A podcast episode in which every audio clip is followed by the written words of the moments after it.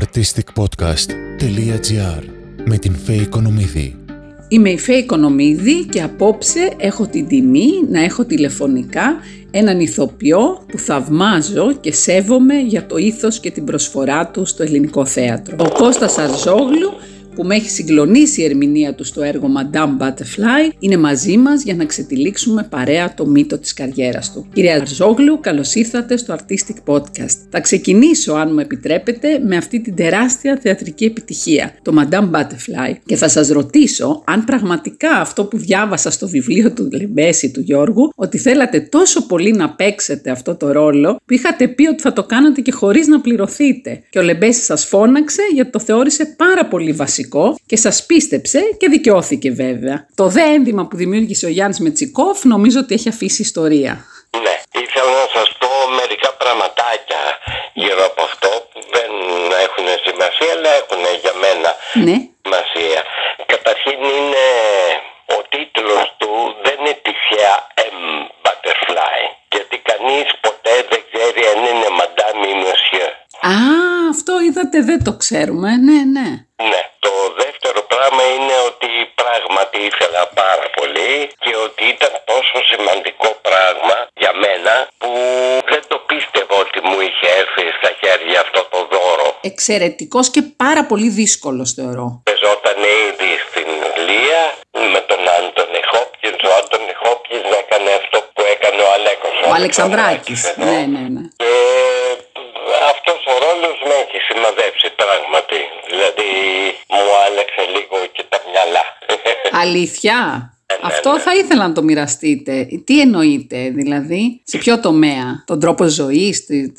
το- Η δικιά μας η δουλειά έχει ένα παράγοντα που είναι λίγο εγωκεντρικός, όχι με την κακή έννοια. Δηλαδή μου άρεσε πάρα πολύ το ότι είχα επιτυχία σε άλλα πράγματα και θεατρικά και τηλεοπτικά. Μου άρεσε να είμαι κάτω από τα φώτα, μου άρεσε αλλά το Butterfly και ιδιαίτερα η διδασκαλία του Ανδρέα του Πουτσί να έκανε μια δουλειά επί τρεις μήνες επάνω στην κίνηση το ότι ας πούμε έπρεπε να ήμουν λίγο πιο χαμηλός από τον Αλέκο τον Αλεξανδράκη και αυτό σημαίνει ότι επί δύο ώρες ήμουνα με λυγισμένα γόνατα. Ναι, απίστευτα και σωματικό πόνο πρέπει να είχατε. Πρέπει να ήταν και σωματικό. Το είδα, το είδα στο live streaming. Ευτυχώς που ο Λεμπέσης είχε προνοήσει να το τραβήξει με κάμερα. Ναι, ναι, και το ναι. είδαμε. Και είμαι πάρα πολύ χαρούμενη γι' αυτό και ξεκίνησα τη συνέντευξη γι' αυτό. Γιατί δεν το είχα δει εγώ, ήμουν μικρή τότε. Είχαμε συμφωνήσει με τον Αλέκο οποιοδήποτε ε, ενδιαφέρεται να μην γίνεται κανένα promotion, καμία, κανένα γύρισμα, παρά μόνο να έρθει εδώ γιατί έχει να ζήσει μια εμπειρία. Μια εμπειρία. Και παρόλα αυτά ο Λεφέσης και προς τιμήν του ας πούμε Ευτυχώς. έβαλε κάτι κάμερες και το έσωσε αυτό το πράγμα. ναι, και είναι απίστευτο γιατί η συνεργασία σας με τον Αλέξα, Αλεξανδράκη πώς ήταν, γιατί και αυτό ήταν ε, κομμάτι αυτής της επιτυχίας πιστεύω. Η συνεργασία μου δεν ήταν απλώς καλή. Όταν λέω τέλεια δεν εννοώ ότι είμαστε ευγενείς ο ένας τον άλλον και τελειώνουν τα πράγματα εκεί. Φυσικά είμαστε ευγενείς, φυσικά είμαστε αξιοπρεπείς. Ε, αυτό είναι πολύ απλό. Αλλά αυτή την ε, γενεοδορία που ένιωθα επί σκηνής από τον Αλέκο τον Αλεξανδράκη δύσκολα τη συναντάει κανείς στο επάγγελμά μας. Αυτό, γιατί ήταν ένας πολύ δοτικός άνθρωπος και το λένε πάρα πολλοί που τον είχαν ζήσει, μου το έχουν καταθέσει εδώ. Ναι, και πρώτη φορά έχω δει πρωταγωνιστή με τόσα πράγματα ε, στην πλάτη του, με τόσες εμπειρίες φοβερές και να χαίρεται για την επιτυχία του άλλου. Ε, γι' αυτό σημαίνει μεγαλείο ψυχής και καταξίωση πραγματική.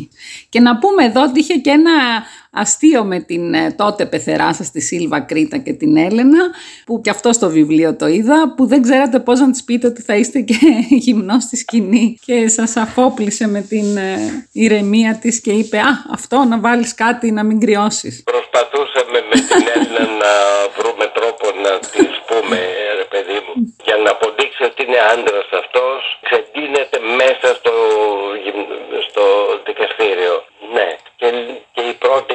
γλίτρασε ήταν, ε, ήταν αυτή ότι βάλε κάτι ρε μου επάνω σου. Να πάμε τώρα λοιπόν ε, ότι έχετε μία διαδρομή, θα έλεγε κανείς, ε, ζηλευτή και θεωρώ ότι οι επιλογές σας βασίστηκαν περισσότερο στα όχι που είπατε σε προτάσεις Ναι. παρά στα ναι. Πώς ξεκίνησε κυρία Ζόγλου όλο αυτό το μαγικό ταξίδι, γιατί είστε και απόφυτος του Εθνικού Θεάτρου και του Τμήματος Φιλολογίας του Καποδιστριακού Πανεπιστημίου. Η γνώση δηλαδή δεν είναι τυχαίο ότι γνωρίζετε και κάνετε μεταφράσει. Δηλαδή έχετε ασχοληθεί πάρα πολύ. Είστε ένας γνώστης του θεάτρου, όχι απλώς ερμηνευτής. Κοιτάξτε να δείτε, ξεκίνησε σχεδόν τυχαία, δηλαδή ήμουνα αθλητής και σιγά σιγά έκανε μια παράσταση στο σχολείο και έτυχε να έρθει εκεί η Παξινού.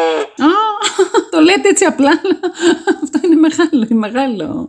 Ήταν η γιαγιά ενός φίλου μου, του Αλέξανδρου, του Αντωνόπουλου και ήρθε να δει τι- πώς πάει το παιδί. Η βαθμή του, η συμπεριφορά του κλπ. Και της είπαν ότι τώρα γίνεται μια παράσταση. Και ήρθε και είδε το τσέχο που είχα κάνει. Εσείς το είχατε, τι εννοείτε που το είχατε κάνει, το είχατε σκηνοθετήσει εσείς; Ήταν δύο μονόλογοι, δύο, δύο έργα μικρά του Τσέχοφ. Το «Εις βλαβερές συνέπειες της έπαιζα εγώ και το άλλο το είχα σκηνοθετήσει και παίζανε δύο άλλοι. Α, ορίστε, από τότε είχατε κάνει σκηνοθετικό ντεμπούτο. Θυμάμαι τι μου έλεγε.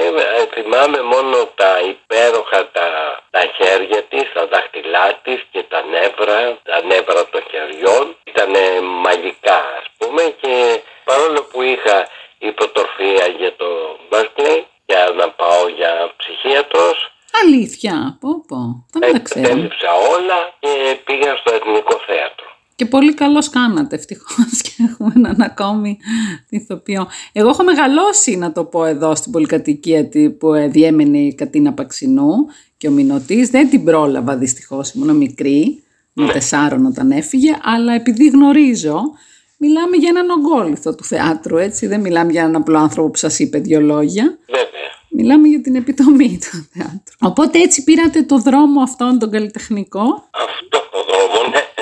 και πήγατε στο εθνικό. Και Ένας έγινε το σπουδαίος. ελεύθερο θέατρο ε, όπου ήμουν από τα ιδρυτικά στελέχη, 4-5 είμαστε. Ναι. Ε, από εκεί και μείναμε μια δεκαετία στο Άλσος Παγκλατίου όπου έγινε αυτό το Όπου παίχτηκαν πάρα πολύ σοβαρές και αξιόλογες παραστάσεις. Να το Ναι. πούμε εδώ. θέατρο αυτό Μόνο το οποίο θέατρο. νομίζω ότι σφράγισε Ναι. το, το μετέπειτα θέατρο. Ακριβώς. Νομίζω ότι παίξατε ρόλο, μα γι' αυτό σας είπα στον πρόλογο ότι είστε, δεν είστε απλά ένας ηθοποιός. Έχετε αφήσει το στίγμα σας εδώ πέρα, πολύ δυνατά. Ποιοι είναι οι άνθρωποι του θεάτρου που πιστεύετε ότι καθόρισαν την πορεία σας, ποιους θυμάστε να σας στηρίζουν; Γιατί έχετε συνυπάρξει με πάρα πολλούς ανθρώπους που εμείς λατρεύουμε και... Νομίζω ότι ο δάσκαλος Δημήτρης Χόρν ήταν από τους ανθρώπους που έπαιξαν παρόλο που δεν έχω παίξει μαζί του είμαστε πολύ φίλοι στο τέλος Ε, η Κατίνα Επαξινού γιατί δίδασκε σε άλλο έτος και έκανα κοπάνα το δικό μου το έτος και πήγαινα και παρακολουθούσα τα μαθήματά της. Α, είχατε αυτή τη χαρά να έχετε παρακολουθήσει και μαθήματα. Βέβαια, βέβαια. Οπότε, ναι, φαίνεται η παιδεία σας, μα από εκεί έγκυται. Είναι ένας χώρος δύσβατος, κυρία Ζόγλου, που θέλει σίγουρα γερό στο μάχη και ορισμένες φορές ο ανταγωνισμός είναι αθέμητος και κακοπροαίρετος. Αυτό δεν μπορεί να το αρνηθεί κανείς. δεν είναι κακοπροαίρετος, αλλά οι, οι ηθοποιοί για να γίνουν ηθοποιοί ουσιαστικά κάτι πρέπει να συμβαίνει με τα αδέρφια τους, με τους γονείς Α, τους. το πιστεύω κι εγώ αυτό. Έτσι, είναι, είναι στα όρια της κοινωνίας, θα λέγαμε. Επομένως ένας εγωκεντρισμός είναι άλλοτε καλός, άλλοτε κακός, ε, αλλά πάντα υπάρχει εκεί. Δεν ε, ζητάνε οι άνθρωποι μια επιβεβαίωση από την κοινωνία. Ε, δεν είναι παράξενο αυτό καθόλου. Ναι, θέλω να πω ότι δεν μοιάζει με τα άλλα επαγγέλματα.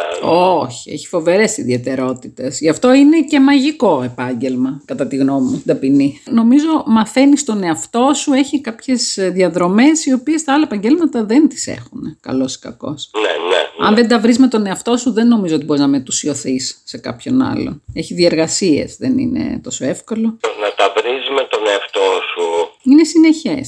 Πολύ εύκολα το λέμε, αλλά Επίπονο. πιο εύκολα γίνεται επίπονα, ε, ματωμένα, πώς το λένε. Έτσι. Δεν είναι... Έτσι, με πολύ βάσανο. Και εγώ το πιστεύω.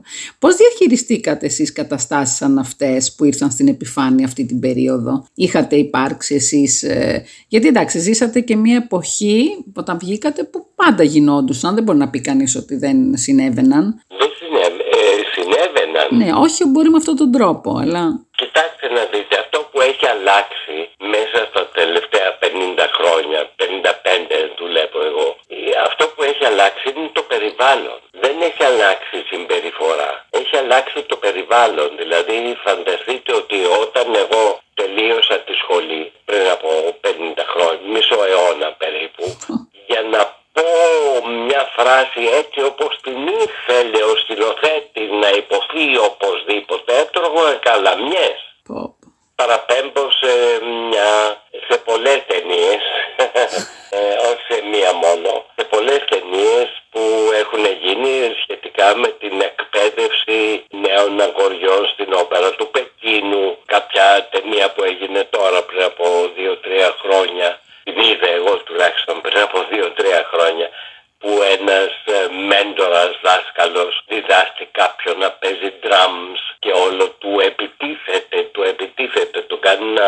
κλαίει Τον μειώνει, ναι, τον αποδυναμώνει. με τα δαχτυλά του και τέτοια. Το περιβάλλον λοιπόν αυτό της διδασκαλίας, ε, αυτό έχει αλλάξει. Τα περιβόητα τα σάκια του Κουν, Κάρολ Κουν. Ε, βέβαια, ναι, τα Που ταγάκια, φεύγαν. βέβαια. που φεύγανε, δεν ήξερα σε ποιο κεφάλι θα πάνε. Ο Αυτή είναι η διαφορά, πιστεύετε. Ότι, δηλαδή τι, ότι τώρα δεν ανέχονται ότι θα έπρεπε... Καλώς αλλάξαν αυτά. Ναι, καλώς αλλάξανε. Με, με ηθικούς όρους καλώς αλλάξανε. Αλλά έχω την εντύπωση επίσης, δεν υπερασπίζομαι το προηγούμενο καθεστώς, ε, αλλά έχω την εντύπωση ότι τα, τα σάκια του Κουν έχουν άμεση, αμεσότατη σχέση με το όραμά του. Αν λοιπόν αυτό το όραμά του για την κάθε ατακούλα, για την κάθε, το κάθε πρόσωπο,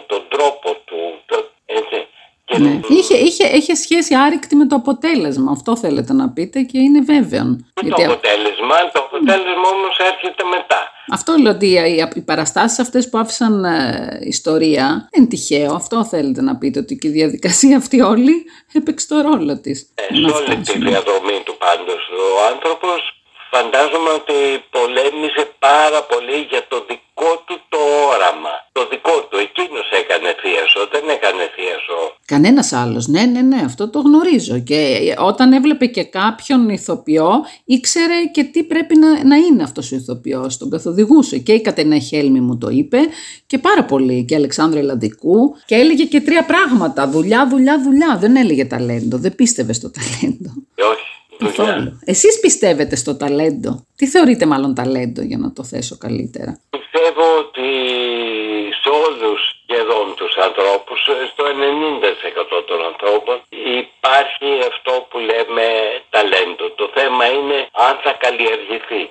Κοιτάξτε, για μένα το ταλέντο είναι ένα, ένα χωράφι ή το αφήνει κανείς ε, στέρφο, καλλιέργητο ή το καλλιεργεί, το σκάβει, ε, ανοίγει βραγιές ή το καλλιεργεί πολύ και όσο πιο βαθιά γίνεται Δεν συμφωνείτε ότι είναι όμως μια, μια φλόγα, μια επιθυμία εσωτερική που σε πηγαίνει εκεί που, δηλαδή δεν είναι τυχαίο ότι και εσείς σκηνοθετήσατε. Κάποιοι λένε «Α, δεν ήξερα τίποτα, τυχαία πήγα και πέρναγα και είδα μια παράσταση, είδα τη Λαμπέτη, ας πούμε ο Καταλειφός είδε τη Λαμπέτη».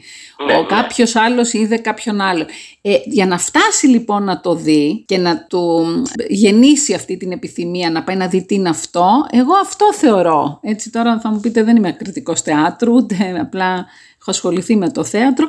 Ε, μου κάνει εντύπωση γιατί όλοι έτσι ξεκινάνε. Δηλαδή, από- αλλά είναι μια δύναμη μέσα τους, μια ανάγκη τους μάλλον. Ναι, ξέρετε, ε, κάνουμε ένα, και εσείς και εγώ εννοώ, ένα μικρό λαθάκι. Δηλαδή, ε, αυτή τη στιγμή μιλάμε για τον Δημήτρη, για τον Αρζόγλου ή για τον Τάντα, για αυτούς που γίνανε. Ναι, Για σκεφτείτε όμως πόσες δεκάδες Εμένα, που πήγα στη σχολή και δεν τελείωσα γιατί έγινα μητέρα και έφυγα. Ναι, είχαν αυτή, αυτό το σπέρμα και κάποια στιγμή λοξοδρόμησαν. Ναι, και κατέληψαν. Το εγκατέλειψαν. Το είχαν όμως το σπέρμα, δηλαδή το, είναι το χωράφι που έλεγα. Το χωράφι είναι εκεί, υπάρχει, υπάρχει. Το θέμα είναι αν καλλιεργείται ή όχι. Άρα και οι συνθήκες παίζουν ρόλο, πιστεύετε. Ναι, ναι, Πολύ. βέβαια. Αυτή την περίοδο να πούμε ότι είστε σε πρόβες για μια παράσταση που θα δούμε στο Μέγαρο Μουσικής 10 Ιανουαρίου, αν δεν απατώμε. Ε, ναι. Ποια παράσταση, για ποια παράσταση πρόκειται; Λοιπόν, είναι ένα, ένα rock musical με την αισθητική και στα κοστούμια και στην κίνηση και στην υποκριτική με την αισθητική του κόμικ Α, τι ωραίο. Πρωτο, πρωτοπόρο. ναι και αφορά όλη αυτή την κλοπή που είχε γίνει πριν να γίνει η Επανάσταση από τον Έλγιν στην Ακρόπολη. Αλήθεια, είναι για τα μάρμαρα; Ε, ναι, ναι. Α, τι ωραίο. Γι' αυτό και θα είναι και στο Μέγαρο Μουσικής, εκεί που του πρέπει, φαντάζομαι. και είναι μία φορά, είναι μία παράσταση να πούμε εδώ. Μια παράσταση, έχει μέλλον βέβαια αυτή η παράσταση. Το εύχομαι γιατί ακούγεται πολύ δελαστική. Η Δευτέρα Τρίτη ήδη θα προχωρήσει στο, στον ελληνικό κόσμο. Θέλει, αυτή η παράσταση θέλει μεγάλη σκηνή. Δεν μπορεί να παιχτεί σε μια σκηνή Πόσα άτομα είστε; κρούλη. Ε, 20-25 Α, είναι μεγάλος θίασος, δεν είναι; ζωντανή ορχήστρα, είναι και κίνηση πολύ και ζωντανή ορχήστρα, ναι. Ο σκηνοθέτης μας, ο, ο Δημήτρης ο Μαλισσόβας, με τον οποίο είχα κάνει παλιά, πριν από μερικά χρόνια, το ΚΑΤ, το ελληνικό, Το ελληνικό κάτς, ναι. ναι. Εξαιρετικό. Επιμένω στο ελληνικό όχι επειδή από πατριωτισμό και μόνο. Όχι, είναι ένα καταπληκτικό θέατρο και μεγάλο και μεγάλης χωρητικότητας και έχει την άνεση, φαντάζομαι, γι' αυτό. Ε, ξέρετε κάτι, υπάρχει μια λεπτομεριούλα που δεν την υπολογίζει κανείς, αλλά είναι πολύ σημαντική νομίζω για το ΚΑΤ. Αυτά είναι 17 ποίηματα του T.S. Eliot. Όταν λέμε T.S. Eliot Ε. είναι, ξέρω εγώ, ας πούμε ότι είναι 17 ποιηματάκια παραπεταμένα του Σεφέρι και πολλοί φίλοι από ό,τι θυμάμαι. Λοιπόν, το θέμα είναι ότι ο Βέμπερ έγραψε μουσική νότα στη νότα επάνω στις συλλαβές αυτών των ποιημάτων. Πίστευτο. Τώρα, Αυτό είναι πολιτισμός. πάμε τη μουσική, ατόφια και μάλιστα πάρα πολύ καλά εκτελεσμένη. Ήρθαν από την Αγγλία και είπαν ότι είναι απίστευτο το πόσο ωραίο είναι αυτό. Επάνω σε ελληνικό στίχο. Πάρα πολύ δύσκολο. Ε, Και ε, συγχαρητήρια. σχεδόν ναι. άθλος. Ε, βέβαια, αυτό. Συγχαρητήρια κιόλας. Αυτό είναι. Ναι, ναι, ε, αυτή τη λεπτομεριούλα σου λένε ο, το κοινό ας πούμε ότι α, το ΚΑΤ στα ελληνικά. Ναι, αλλά πώς δεν γίνεται. και πώς θα αφήσει το Weber να γίνει, γιατί αυτά είναι δικαιώματα, δεν αφήνουν να εκτεθούν. Παίζεται πόσα χρόνια είναι λοιπόν το κάτσι, είναι από τα μακροβιότερα musical του κόσμου, παγκοσμίως δηλαδή. Και 1,5 χρόνο περίπου παλεύανε για τα δικαιώματα. Ναι, αυτά είναι πάρα πολύ δύσκολα, δεν είναι αστεία αυτά. Δεν τα ξέρει ο κόσμος. Πράσι ήθελε να δει ο Βέμπερ. Για δεν να υπάρχει δώσει τα περίπτωση να δικαιώματα αυτά. επιτρέψουν να παιχτεί κάτι και που θα μαυρώσει το όνομά τους. Αυτό είναι, εννοείται. Φυσικά. Εγώ έχω δει τον Τζον Μάλκοβιτς στο κέντρο ελληνικού κόσμου που είχε έρθει ευτυχώς για μία φορά στην Ελλάδα και ακόμα το θυμάμαι, έτσι. Αυτό ήταν, ε, ε, τι να σας πω, ευλογία. Ναι, ναι. Υπάρχει κάποιος ρόλος που ονειρεύεστε, κυρία Ζόγλου, να ερμηνεύσετε και δεν έχει συμβεί ακόμη; Ναι, κοιτάξτε, ε, υπάρχει ένα, ένα έργο του Μπέρκμαν το οποίο θέλω να κάνω. Έχει πάρει ήδη την προέγκριση Α, ωραία. το διπεθέ και θέλω να κάνω κάτι που έχει βάση, λέω κάτι γιατί κάνω τη διασκευή επάνω σε αυτό, ε, στο Ίγμαρ Μπέρκμαν το μετά την πρόβα. Α, πολύ ωραίο έργο. Ναι. Ε, αυτό που έχει παιχτεί, που συναντήθηκα με τον Μπέρκμαν πρώτο πεθάνει, Πω, πω, μιλήστε μου γι' αυτό. αυτό είναι από μόνο του μια συνέντευξη. βρεθήκαμε στη Στοκχόλμη και και μιλήσαμε. Εγώ είχα κάνει το αεκίνητο και το ήξερε. Πω, πω, το ήξερε. Πω, καλά. Όχι απλώς το ήξερε, δηλαδή τι να σας πω τώρα. Δηλαδή η πρώτη δημοσίευση του, της έμπνευση και της ε, κατασκευής ε, και των σχεδίων που είχε γίνει ήταν αποκλειστικότητα του ITI που ήταν τότε πρόεδρος ο Πίτερ Μπρουκ. Ο Πίτερ Μπρουκ, δηλαδή μιλάμε τώρα για. εντάξει, δεν Ναι. μιλάμε για γκολ. Ε, Το- και μπορώ να από σχολιάσω. εκεί το ήξερε ο Μπέρκμαν. Από το περιοδικό που... Πώς αισθάνεστε που έχετε γίνει, έχετε φτάσει στον Πίτερ Μπρουκ, στον, α, Ιγ- στον Μπέγκμαν. ε, δεν είναι αυτό, είναι, τι να σας πω, αυτά έπρεπε να ακούγονται, εγώ την πρώτη φορά τα ακούω. Ναι, ναι. Δεν λέγονται, είναι ένα άλλο θέμα που δεν θέλω να το θίξω τώρα, γιατί είστε πολύ σοβαρός άνθρωπος και δεν θέλω να πάω σε αυτό. Αλλά δεν διαπιστώνετε κι εσείς σιγά σιγά ότι μ, έχουμε μία ολιστηρότητα στον πολιτισμό, ότι αυτά, εγώ δεν βλέπω τηλεόραση αν και δημοσιογράφος, και εσείς υπήρξατε μέσα στην τηλεόραση και έχουμε δει υπέροχες σειρές, έτσι, επέστρεψη μυθοπλασία, κάτι πολύ ε, αίσιο για τους ηθοποιούς που ε, φεύγανε στην Κύπρο οι άνθρωποι για να ζήσουν.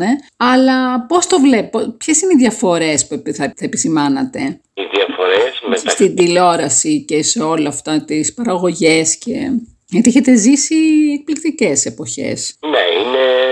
Έχω κάνει 18 σύριαλ. ε, και σπουδαία σύριαλ. Τα τρία ήταν καθημερινά. Ήταν καθημερινά. Τέλος πάντων. Νομίζω πάντως ότι είναι εξαδερφάκια με το θέατρο, με τη σκηνή, αλλά δεν είναι ίδιο. Δεν είναι ίδιο. Και έχει φτάσει η τηλεόραση ελληνική, συγγνώμη που θα το πω, δεν είναι πρότυπο. Δεν, δεν, δεν μπορεί. Δηλαδή, δεν θέλω να πιστέψω ότι η πλειοψηφία των ανθρώπων, αν, αν πιστέψουμε τις τηλεθεάσεις μιλώ πάντα, έτσι, ότι ε, παρακολουθούν αυτά τα πράγματα. Δηλαδή, εδώ γεννήθηκε το θέατρο, εδώ βγήκε ένας μηνωτής, εδώ ήρθε μια παξινού. Δεν μπορεί τα νέα παιδιά, γιατί είμαι και στο Σύλλογο Γονέων, Χαλανδρίου και τα λοιπά, ασχολούμαι, ε, να μην γνωρίζουν έναν Δημήτρη Καταληφό, έναν Κώστα Ζόλ, καταλάβατε. Μην κοιτάτε εσείς που είστε και πολύ στην τηλεόραση και είστε γνωστός. Γιατί κακά τα ψέματα φέρνει αναγνωρισιμότητα η τηλεόραση. Βέβαια, βέβαια. Αλλά ε, το θέατρο είναι παιδεία. Δεν μπορεί να μην υπάρχει στα σχολεία. Δεν μπορεί να μην να είναι θεατρική αγωγή και να κάνουν αθλητισμό για τη λύπη, λέει ο καθηγητής. Να και κάτι, ε, επειδή έχω δουλέψει και με τη Λαμπέτη Πω από τη, τη λατρεύω. Ναι. Χω, τρέλα μου δηλαδή. Λί και με την... Ε, και ήμασταν και φίλοι ας πούμε. Και Αχ, πώς ήτανε. Λοιπόν, κοιτάξτε, σκεφτόμουν ότι ο Χορν, για παράδειγμα, ή η Λαμπέτη, ε, ο Χορν περισσότερο που είναι πιο γνωστός, δεν έκανε κινηματογράφο. Βέβαια έκανε. Πώς δεν έκανε. Και την καλή ποικιλήρα έκανε και το... Έστησε ποτέ το θέατρο που έκανε. Ίσα ίσα δηλαδή στον κινηματογράφο χρησιμοποίησε, τη, αξιοποίησε, θα- φώτισε θα λέγαμε, την εμπειρία του από το θέατρο. Έτσι. Ναι, σωστό. Αυτό μπορεί να συμβαίνει εδώ. Δηλαδή, μπορεί ο μπαμπάς μου να ήξερε το χόρν από, ξέρω εγώ, από τις κινηματογραφικές του επιτυχίες. Παρ' όλα αυτά όμως, έκανε ταυτόχρονα πολύ σπουδαίο θέατρο. Πάρα πολύ σπουδαίο, δεν το συζητάμε. Πάρα. Χόρν. Στην Επίταυρο οι άνθρωποι εκεί... οι- οι- Και ακόμα γίνονται. Και, ο, Γιά- και εγώ που έχω δει πολύ και φέτος και ορέστη και τα λοιπά, δεν το συζητώ και πάω τα παιδιά μου. Απλώς δεν θα έπρεπε να, με τόσα κανάλια, με τόση πληροφόρηση να μαθαίνουμε και αυτά, να βλέπουμε και αυτά. Ναι, Ε, βέβαια. δεν τα βλέπουμε. Κάτω. Εγώ δεν έχω να δω τη Λαμπέτη στο θέατρο. Είδατε πριν ο Λεμπέσης πολύ ωραία που είπαμε ότι μαγνητοσκόπησε. Δεν έχουμε. Κάηκε τότε και τα αρχεία. Κάηκε... Δεν, δεν έχουμε να δούμε μια Έλλη Λαμπέτη. Εγώ δεν την πρόλαβα, δεν με πήγαν μικρή. Όχι, κάτι CD υπάρχουν μόνο. Τα, τα έχω, αυτά τα έχω ακούσει χιλιάδες φορές του Κοκτό και είδα την Όλια Λαζαρίδου προσφάτως και επιτέλους τα είδα και αυτά παιγμένα. Ναι, με εικόνα, που είναι εξαιρετική η Όλια. Γιατί ήταν βουβό πρόσωπο τότε στις Λαμπέτη τα μονόπρακτα. Υπέροχη. Υπέροχη, υπέροχη, πραγματικά οφείλω να το πω. Εσείς ποιους ξεχωρίζετε, κυρία Ζόγλου, δηλαδή, ποι- όχι να μην πούμε ποιους ξεχωρίζετε, δεν μπορεί να μην είναι και σωστό. Ε, τα νέα παιδιά, πώς τα βλέπετε, γιατί είστε και δάσκαλος, έχετε υπάρξει, ε, διδάσκετε και νομίζω και συνεργάζεστε πολλά χρόνια και στις σειρές με νέα παιδιά. Πιστεύω ότι υπάρχουν πάρα πολύ σπουδαία ταλέντα. Μμ. Πίστευτα σπουδαία ταλέντα. υπάρχει μια αδικία βέβαια. Το ότι από αυτά τα σπουδαία ταλέντα, να για παράδειγμα τώρα ε, στο musical αυτό που κάνουμε, είναι καταπληκτικά παιδιά. Καταπληκτικά παιδιά. Με δεξιότητες και όλες. Υπάρχει μια αδικία όμως, δεν θα μαθευτούν ποτέ. Γιατί το λέτε αυτό; Ποτέ, ποτέ. Δηλαδή δεν θα, θα πάει στράφη ας πούμε και η ικανότητά τους να τραγουδάνε καταπληκτικά, να παίζουν καταπληκτικά αλλά δεν θα, δεν θα γίνουν ποτέ ο τάδε ή η τάδε. Πολύ δύσκολα, πάρα πολύ δύσκολα. Δηλαδή ένας στους πέντε χιλιάδες ας πούμε. Για, γιατί το πιστεύετε αυτό, δηλαδή από ποια άποψη το λέτε ότι δεν μπορούν. Μοιάζουν μεταξύ τους. Α, αυτό εννοείται. Προσπαθώ να καταλάβω. Γιατί Δεν έχουν αυτό εννοείται τη μοναδικότητα που είχαν αυτό το οι παλιοί ίσως. ξέρετε κάτι, ας Οι πούμε, παλιοί δεν πήγαιναν και σε σχολές. Τώρα να πούμε και την αλήθεια. Κάποιοι άνθρωποι που έχουν μείνει μύθοι, που εσείς μπορεί να τους προλάβατε, ε, ξέρουμε ότι δεν είχαν πάει. Ήταν ο αυτός τους. Ήταν τόσο... που είναι και αυτό απίστευτο. αυτό που γίνεται είναι το εξής το ότι έχουν ανέβει πάρα πολύ η ποιότητα ενώ των καλών σχολών, όχι το... Ναι, κατάλαβα τι θέλετε να πείτε. Όχι το Ε, δεν λέμε τώρα τις σχολές που είναι χίλιες σχολές χωρίς νόημα. Έχει ανέβει πάρα πολύ η εκπαίδευση και η παιδεία. Καλό είναι αυτό. Αυτό σημα- πολύ καλό. Μμ. Αυτό σημαίνει λοιπόν ότι και οι απόφοιτοι αυτών των σχολών είναι πολύ καλά διαβασμένοι Καταρτισμένοι. και παιδισμένοι και σκαραγμένοι. Έτσι. Δεν μπορώ να σας δώσω άλλη απάντηση παρά μόνο κάτι που μου έχει κάνει εντύπωση στο μυαλό. Πώς είναι τα αυτοκίνητα που γέρνεις για να δεις τι μάρκα είναι; Ναι. Είναι όλα καλά ή περίπου όλα καλά; Ε, Αλλά ψάχνεις αυτό που θα ξεχωρίσει. Πώς είναι οι ποδοσφαιριστές; Άρα είναι δύσκολο να, να φτάσει κάποιος. Αυτό λέτε. Ότι είναι δύσκολο λοιπόν. Έχει μεγάλο και ανταγωνισμό και ομοιότητα. Δηλαδή. Πού είναι ο ένας καλύτερος από τον άλλον οι ποδοσφαιριστές; Δεν είναι μόνο ο Μέση και ο Ρονάλντο ας πούμε. με- Αυτοί είναι πιο φίρμες. Αλλά κοιτάξτε να δείτε, καταπληκτική ελιγμή μπορούν να γίνουν, καταπληκτική εκπαίδευση, οι ασκήσεις οι δικές τους. Ε, κάτι αντίστοιχο είναι και οι πρόβες των ηθοποιών. Ναι. Έχουν φτάσει σε πάρα πολύ καλό επίπεδο και επομένως μοιάζουν. Είδατε, όλα έχουν ένα καλό και ένα αρνητικό. Τα πάντα. Ναι, ναι. Αυτό, αυτό είναι το άσχημο. Η πανδημία και τα νέα δεδομένα πώς τα αντιμετωπίζετε, γιατί έχετε περάσει στο παρελθόν να πούμε πολύ σοβαρά θέματα υγείας και ευτυχώς τα ξεπεράσατε. Ναι, ναι, ναι. Αλήθεια αληθεύει ότι βλέπατε ένα φως, γιατί κάπου το διάβασα, αλλά εγώ δεν πολύ πιστεύω αυτά που διαβάζω στο ίντερνετ. Χειρουργηθήκατε κάποτε με, στον εγκέφαλο όγκο και είδατε κάποιο φως; Ναι, βέβαια. δε- Ήμουνα κάποιες μέρες, ίσως καμιά εβδομάδα, σε εντατική μεταξύ θανάτου και ζωής. Το μόνο που θυμάμαι είναι το ότι κάποια στιγμή ε, είδα αυτό το φως. Δεν περιγράφεται αυτό το φως. Είναι απίστευτο αυτό που λέτε. Γράφεται ε, από το τηλέφωνο. Ναι, το είδα αυτό το φως. Και όχι μόνο, ε,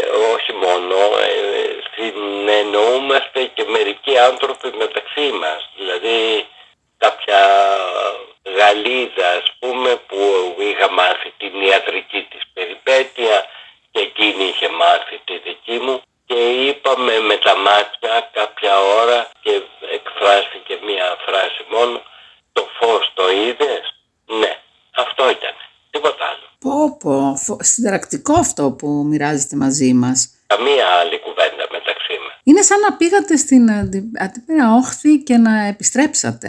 Είναι σαν τις ταινίες που έχουμε δει, που πάντα υπάρχει ένα φως. Έτσι, σε μερικές ταινίες δεν έχει, που έχει βάλει ο σκηνοθέτης το φως και τελικά επιστρέφει. είναι ακριβώς φως είναι σαν να πώς, να σου πω, πώς θα ήταν εάν μπροστά σου ήταν ο ήλιος Ναι, σαν σε τυφλώνει, μια, μια λάμψη, μια, μια... για μερικά εκατομμύρια χρόνια κοντά στον ήλιο. Πω πω. Και μετά από όλη αυτή την εμπειρία άλλαξε ο τρόπος ζωής σας κυρίας Ζόγλου, γιατί αυτό είναι μια... εντάξει, Ε, πραγματικά δηλαδή δεν μπορεί να μην σας άλλαξε. Ναι, βέβαια. Την Butterfly και μετά ε, νομίζω ότι έχει γίνει μια στροφή και η μεγάλη στροφή έχει γίνει ε, σε αυτή τη ΜΕΦ που έχουμε συνηθίσει να τα λέμε στην εντατική έγινε εκεί η μεγάλη στροφή. Οπότε εσάς η πανδημία, τι να σας πει, ήταν κάτι δεύτερο. Όχι ότι δεν θα σας φόβησε προς Θεού, αλλά νομίζω ότι ήσασταν ε, έτοιμο πόλεμο στο να διαχειριστείτε κάτι ανάλογο. Ναι, γιατί η εικόνα που έχω για τον κόσμο είναι λιγάκι κοσμική. Κοσμική, όχι με... Κατάλαβα, κατάλαβα. Τι ωραία που το τοποθετείτε. ναι, ότι χορεύουμε. ναι, κατάλαβα ή δινόμαστε ανάλογα. Δεν εννοώ αυτό το κοσμικό, εννοώ πανπλανητική, έτσι κι αλλιώς. Ε, και επομένως μια πανπλανητική πανδημία την βλέπω λίγο ρεαλιστικά γιατί για μένα είναι δεν είναι κάτι που έπεσε από τον ουρανό στο κεφάλι μας. Mm, ερχόταν έτσι κι αλλιώς. Είναι κάτι που, ναι. Όπως και η αλλαγή στο κλίμα, δεν είμαστε, το ξέρουμε όλα αυτά. Εμείς τα έχουμε δημιουργήσει. Ναι. Έχετε δημιουργήσει φιλίες στο χώρο, υπάρχει κάποιο περιστατικό έτσι που θα θέλετε να μοιραστείτε μαζί μας; Πότε το θυμάστε, σας κάνει να χαίρεστε, να γελάτε, έτσι κάποιο ευτράπελο στη σκηνή; Ξέρετε, θα σας πω κάτι λίγο παράξενο. Οι άνθρωποι με τους οποίους συνδέθηκα πολύ, ο Χον για παράδειγμα, η Λαμπέτη, η ένας που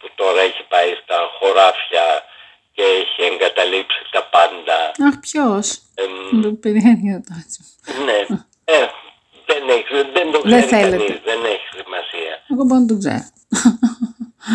Μια κοπελιά που έχει αποσύρθει τελείως. Αυτοί οι άνθρωποι δεν ζουν πια. Ναι. Από αυτά ε, εγώ ζω μαζί τους. Πώς το λένε, δηλαδή δεν Είστε μου έρχονται αυτό σαν ναι. σκέψεις ή σαν φλασιές ή σαν εικόνα. Λοιπόν. Ζω μαζί τους. Σχεδόν δηλαδή, ε, μην με πάρετε για τρελό, αλλά σχεδόν έχω και διάλογο μαζί τους. Το πιστεύω αυτό, γιατί κάποιοι άνθρωποι, όπως και εγώ με τον πατέρα μου, κάποιοι άνθρωποι έχει ζήσει κάποιες πολύ δυνατές στιγμές και έχεις δεθεί, δεν φεύγουν από κοντά ποτέ. Ακόμα και όταν φύγουν, ρεαλιστικά. Ε, απο, έχετε βέβαια μια πολύ ωραία καριέρα, είπαμε, πολύ, έχετε κάνει πάρα πολλά πράγματα και θα μας έχετε, μας έχετε αφήσει και παρακαταθήκη και σας ευχαριστούμε. Έχετε όμως και μια πολύ ωραία προσωπική ζωή, δηλαδή ήσασταν και μια, είχατε και μια γεμάτη προσωπική ζωή, έτσι, αντίστοιχη της θεατρικής θα έλεγα καριέρας, που είχατε πολύ ωραίες σχέσεις και έχετε και μια κόρη που ακολουθεί τα βήματά σας. Ε, έχω τρία παιδιά. Ναι, ξέρω ότι έχει τρία, αλλά η μία δεν είναι και στο θέατρο. Ε, είναι στο θέατρο η Ορόρα. Ναι, η Ορόρα. Ναι, η Ορόρα, αλλά είναι και η μικρή, η οποία τελείωσε το θέατρο τέχνης, σπούδασε στο θέατρο τέχνης και τώρα είναι βοηθός του Μαρμαρινού. Α, τι ωραία. Και αναλάβει λίγο το θέατρο θυσίων και Δευτέρα Τρίτη κάνουμε μια άλλη παράσταση, είναι και εκείνη ηθοποιός. Σας συμβουλεύετε. Ναι, αλλά χωρίς να, χωρίς να το λέω τη γνώμη μου. Τι ωραία. Οι σχέσεις σας είναι πολύ ωραίες, γιατί εντάξει, έχετε κάνει διάφορους γάμους και τα λοιπά, είστε, είπαμε, ταραχώδη ζωή, δεν είναι μια απλή ζωή. Και έχετε και πολύ καλές σχέσεις, δεν μπορεί κανείς να μην επισημάνει ότι με την κυρία Έλενα Κρήτα, παρόλο που είχατε χωριστούς δρόμους, πάντα ήσασταν στα σύριαλ, στις σειρές της, πάντα μιλάει ένας για τον άλλο με μεγάλη εξωπρέπεια και σεβασμό. Αυτά είναι πράγματα που διδάσκουν, να ξέρετε στους ναι, νέους ναι. και οφείλουμε να τα επισημαίνουμε, να τα λέμε. Γι' αυτό το λέω. Δεν, ε, προς Θεού, δεν θέλω να επισέλθω στα προσωπικά. Ξέρετε κάτι με τα παιδιά μου αισθάνομαι ότι έχω υποχρεώσει εγώ, όχι εκείνα. Πολύ ωραία που τα λέτε. Να ακολουθήσουν ναι, το δρόμο το δικό μου. Όχι, έχω υποχρεώσει εγώ σε διάφορα πράγματα, όχι μόνο στο επάγγελμα.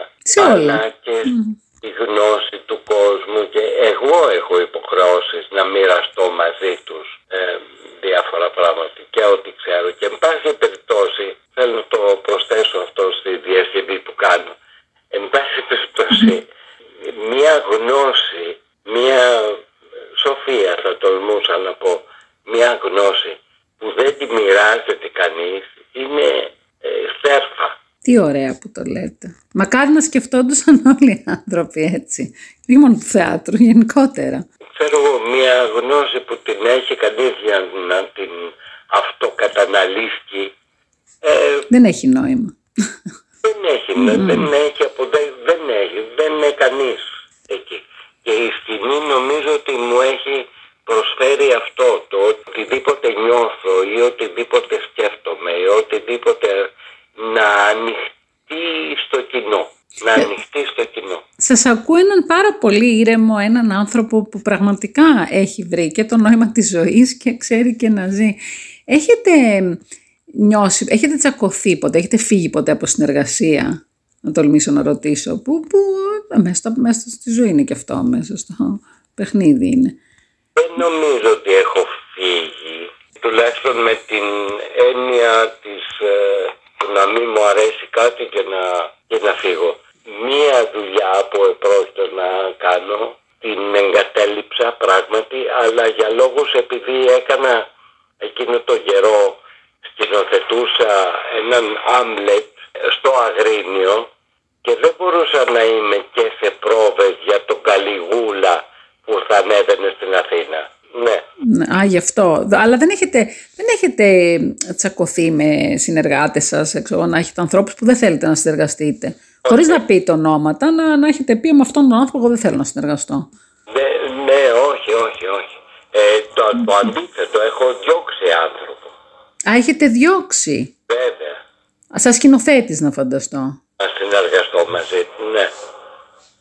Έχω διώξει ανθρώπους, ναι. Από κακή συμπεριφορά. Προφανώς δεν σας άρεσε η- ο τρόπος του. Και από ένα μ, πολιτιστικό νεοπλουτισμό, Αχ, τι ωραία που το θέσατε. τον έλεγα. νεο- πολύ ωραία το είπατε, πολύ ευγενικά. ε, Πώς είναι, ας Γιατί πούμε, αυτό ζούμε. αυτό ζούμε ακριβώς. ένας ε, περιπτεράς, ο οποίος δουλεύει χρόνια ε, κλπ. στο περιπτερό του κλπ. Και πότε πότε παίρνει και κανένα λαχείο. Του πέφτει λοιπόν το λότο με πολλά εκατομμύρια. Την άλλη μέρα το πρωί ο περιπτεράς είναι άλλος. Εάν αρχίσει όμως να, να παίρνει ένα μεγαλύτερο αυτοκίνητο, όχι μεγαλύτερο λογικά, ένα το Πιο καλύτερο. Ακριβό, ναι, να φαίνεται, να αρχίσει η πορεία του φαίνεστε.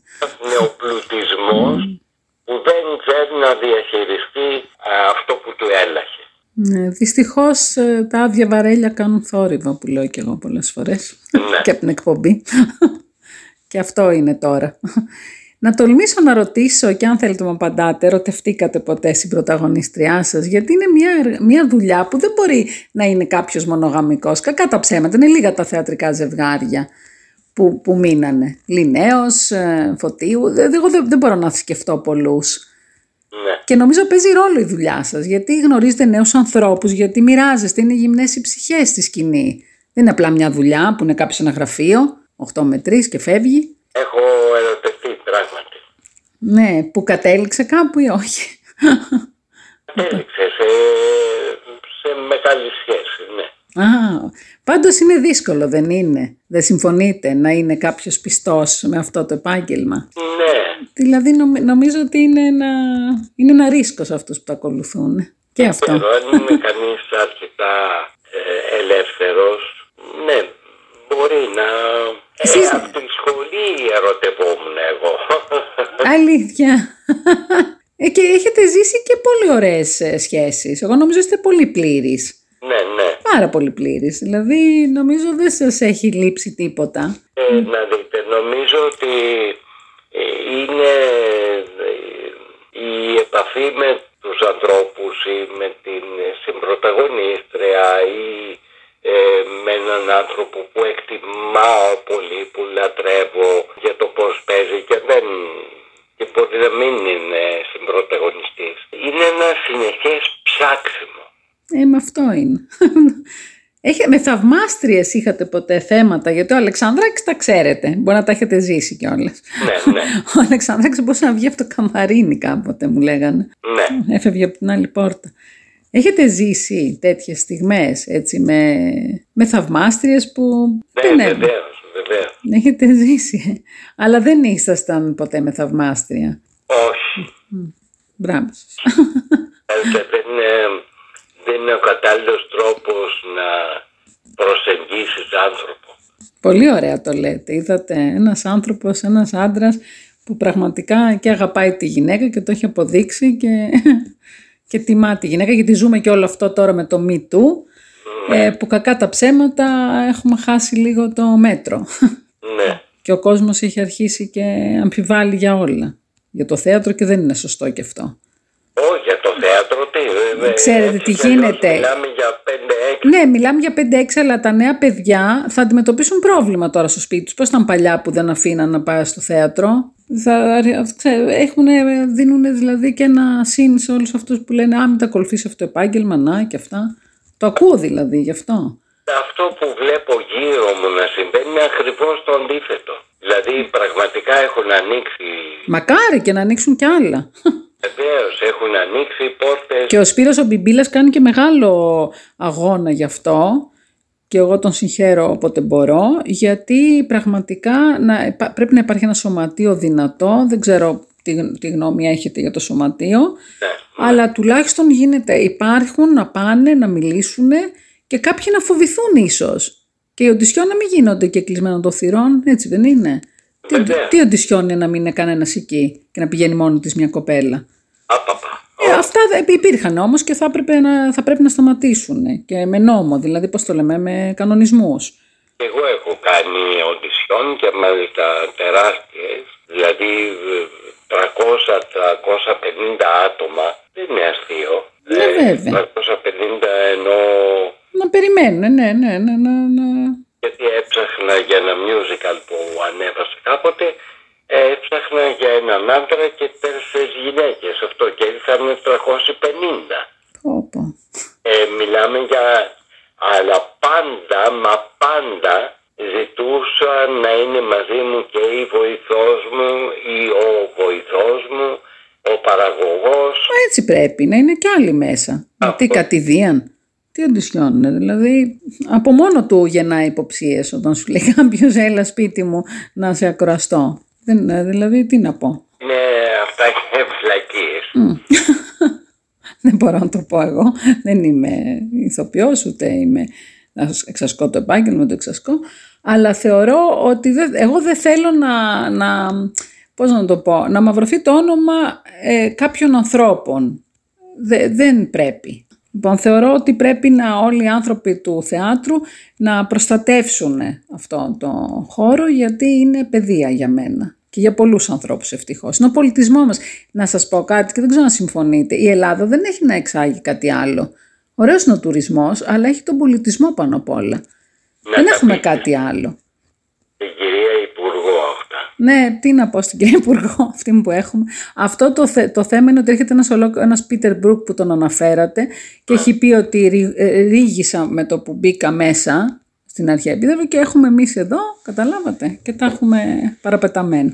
Εν πάση περιπτώσει η- ε, αυτό που εξάγουμε είναι ο πολιτισμός μας. Δεν είναι... Δεν, αλλιώς παράγουμε κάτι ντοματάκια, κάτι Ε, τι να τα αγο- αυτά. αγουράκια. Γι' αυτό μας ξέρουν παγκοσμίως πάντως. Ε, ναι. για τους αρχαίους, για το θέατρο, για αυτά. Δεν μας ξέρουν για κάτι άλλο. Ένα χατζηδάκι ξέρουν. Κοιτά, λοιπόν του πολιτισμού μας και μην κοιτάμε μόνο τις, τις ε, τρέχουσες παραστάσεις, ε, ένα ολόκληρο περιβάλλον. Αυτό πρέπει να το ξέρει η, η υπουργός, ο υπουργός, ο εκάστοτε υπουργός. Και πρέπει να αγαπάει το θέατρο πάνω απ' όλα ο Υπουργός Πολιτισμού και τις τέχνες. να μην συγχαίει την υποκρισία με την υποκριτική τέχνη. Τι ωραία, χθες το συζητούσαμε αυτό. Για όνομα του Θεού. Στο σχολείο Σταυράκου. Νούμε να έχω τέτοιον υπουργό πολιτισμού. Καλά κάνετε. Κυρία Ζόγλου μου, να, να έχετε υγεία, πάντοτε επιτυχίες και να σας ευχαριστήσω θερμά για την τιμή που μου κάνατε να είστε εδώ στο Artistic Podcast. Πραγματικά τιμή μου, γιατί σας σέβομαι και σας θαυμάζω και να είσαστε καλά και να ξέρετε ότι θα είμαστε εκεί στις 10 Ιανουαρίου για να σας δούμε και να σας απολαύσουμε. Άστε καλά, ευχαριστούμε πολύ. Εγώ ευχαριστώ. Ελπίζω να σας άρεσε η συζήτηση. Μου, μου άρεσε και με άνοιξε. Αλήθεια, μεγάλη μου χαρά. Σας ευχαριστώ πάρα πάρα πολύ. Ευχαριστώ κι εγώ. Να είστε καλά.